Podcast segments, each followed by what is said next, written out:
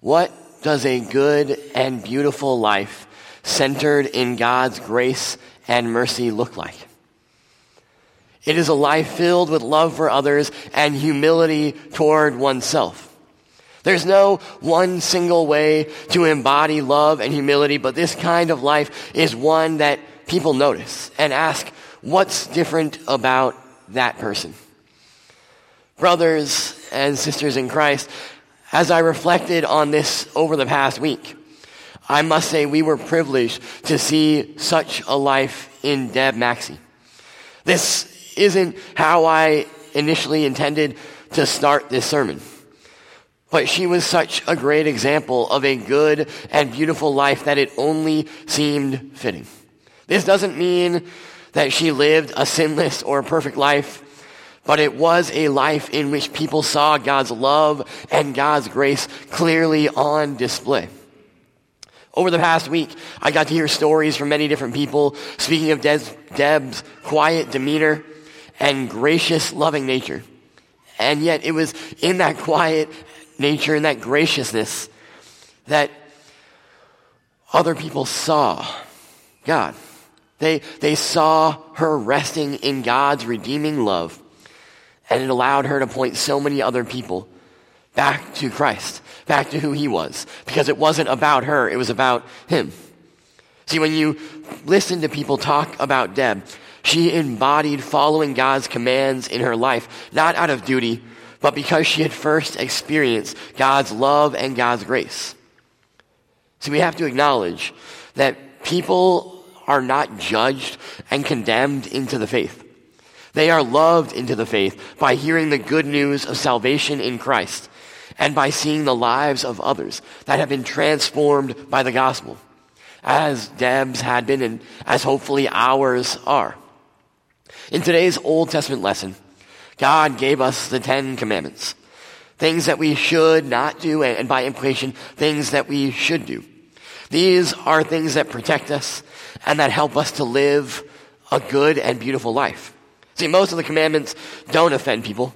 Most people would agree that, that we shouldn't kill or steal, that we shouldn't lie or gossip, that we should honor our parents, that we shouldn't commit adultery. See, these commandments set healthy boundaries and help a society to function well. But as we talk about the Ten Commandments, we can easily make them a standard for being loved and valued by God. As if you have to measure up to be worthwhile. But no one meets that standard.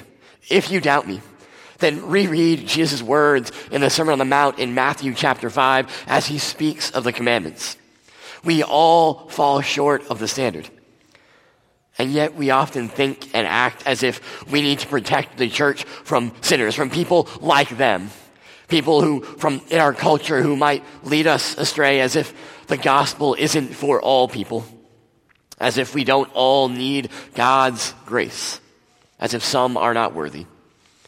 You see, what we need to do as God's people is to welcome and love others wherever they are and leave the judgment up to God. See, our self-righteous actions can bury the freedom and the life and the joy of the gospel. Because shame and judgment don't draw people into the faith, they only push people away. It's easy to lose focus on the life-giving aspects of God's word and law by trying to be perfect and obedient to earn God's love instead of finding the freedom of God's love and God's grace that has been lavished upon us, poured out upon us again and again, despite our unworthiness. See, we can easily forget God's grace and mercy. Now, don't get me wrong, we should follow the Ten Commandments. But I want you to notice in today's reading how Exodus chapter 20 begins. Not with, you shall have no other gods before me, but rather with, I am the Lord your God who brought you out of Egypt, out of the land of slavery. Therefore, the commandments start by remembering God's, by remembering the freedom God has won for his people. They begin by recalling the redemption of a God who is gracious and merciful, compassionate and kind to us. Our faith begins with experiencing God's love and God's salvation. God commands, God's commands and his will for our lives are beautiful when we see the love and life that we have been given in Christ. But it's only as we see it through Christ. They're meant to guide the way we use those freedoms as those saved by his mighty hand. See, you need to remember that Israel was redeemed out of Egypt before they received the Ten Commandments, before they had begun following it, before they had been deemed good and righteous and pure. God acted on their behalf. See, when we know the love of God, we live altogether differently. Israel, when they were called out of Egypt, were called to be a different kind of people than the rest of the world. Exodus 19, 6, just before this, says that they would be a kingdom of priests and a holy nation. They were supposed to be noticed by the world around them as they reflected God in their lives. They should stand out because of the good and beautiful way of life they had as God's people. We, as God's people, should be the same way. Think about the kind of life that God calls us to and how it would make our faith more attractive to others if we lived it out. See, we're to embody the good and beautiful life in Christ. We live in response to His redemption and His love. As Christians, we're, we're to have no fear of circumstances because we know God is for us and God is with us no matter what comes. And so we're not driven by fear. We walk with confidence. As Christians, we welcome and help the stranger, the sojourner and the broken, or, or like the early Christians, we run into the places of disease and sickness, of war and of danger, because we don't fear death, because we know the final outcome of our lives is not death, but resurrection through Christ. So we don't have to worry about what comes. And as Christians, we speak a message of pro life, not just for the unborn, but for the orphan, for the widow, for the poor, for those on death row, because God values each and every life and wants to redeem each and every one of us. As we live lives of sexual purity, because we know that our lives point back to Christ and his faithfulness to his bride, the church, that's you and me. See, we will be hardworking people but we also know how to rest hard as we embrace God's picture of Sabbath rest and trust in Him that He has got us. And as Luther put it in the Eighth Commandment, we ought to speak well of others and put the best construction on their words. See, as we follow God's love and love others, as we love ourselves, caring for them, as people who are just as important, just as worthy as we are, if we value what they say, not just to respond and make our point, but to actually hear and listen to them, then they will see God's picture of a good and beautiful life in you and me.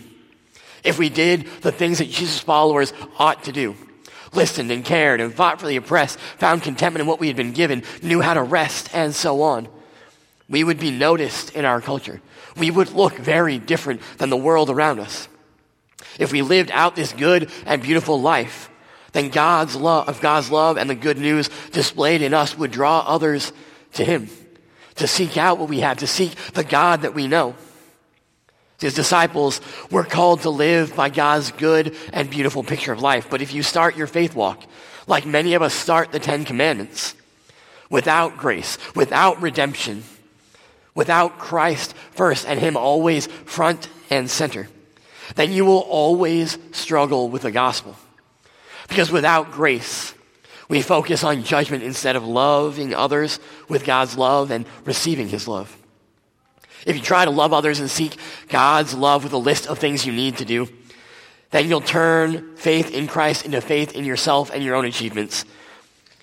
But on the other hand, if upon hearing, if you, your faith is based on what hearing God has done for you in Christ and the life He wants for you, like the Ten Commandments begin, then you will find freedom and beauty in the life that God gives you. A life serving God and loving others. See, knowing God redeems and loves us first, we will want to obey His commandments. Because faith begins in receiving God's love and grace. And we receive God's grace in these waters, in baptism, as God creates faith in us. We receive God's grace and God's mercy as Jesus cries out from the cross, Father, forgive them, for they know not what they do. And as he yells out in that victory cry, it is finished. Our sin has been paid for, washed and cleansed. We receive God's grace as we come to the Lord's table and receive His body and His blood given for you. We receive God's grace in His Word as He comes to us and feeds us for the journey ahead, as our hearts are bound in His love and His grace. See, we're loved into the gospel as God continues to give us His love and His grace despite ourselves, despite our unworthiness, despite our brokenness. God shows us the good and beautiful picture of life in His Son and in His Word and sacrament. And we are drawn to it as we see its effects on others, like Deb, and as we experience it in our own lives as God's people. See, when you come deeper into the truth that the gospel is good news about what God has done for you, then you're transformed. When you realize that this isn't just a random statement, but this is a message over your life that no matter where you are, God is with you. He is for you. That no matter what you've done, that God has said He's taking care of it. He has forgiven it. He is for you. That you are part of His kingdom. When you realize that the resurrection says that God has life in store for you.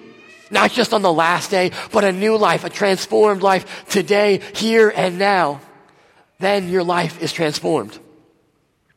Then everything changes. So the Ten Commandments aren't rules to make our lives harder, but they paint a better picture of a life filled with joy and with freedom in Christ. They give us a picture of a healthy life with God, healthy relationships with one another, and a life filled with balance and peace, freed from the anxiousness, the anger, the jealousy, and so on. If that's the picture people outside the church saw in our walk and heard in our words, as they saw in our dearly departed sister Deb, perhaps they'd be more interested in the God that we follow. See, God called the Israelites out of Egypt so that they could be a kingdom of priests and a holy nation, a people who were seen as distinct, pointing back to God. God wanted other nations to see them and to be drawn to Him. But we as God's people are called in the same way. We're called to look different, to live out the good and beautiful life in the joy of redemption, in the freedom of forgiveness and the mercy that God has given us in Christ. See, we should live a far more attractive and healthy life, and we should have far more healthy and attractive relationships than the world around us. So the question I want to leave you with is this. How will you embrace the more beautiful picture of life that God has in store for you. So that through you, people might hear and see God's grace and God's love and be drawn to Him, drawn into the gospel. Amen.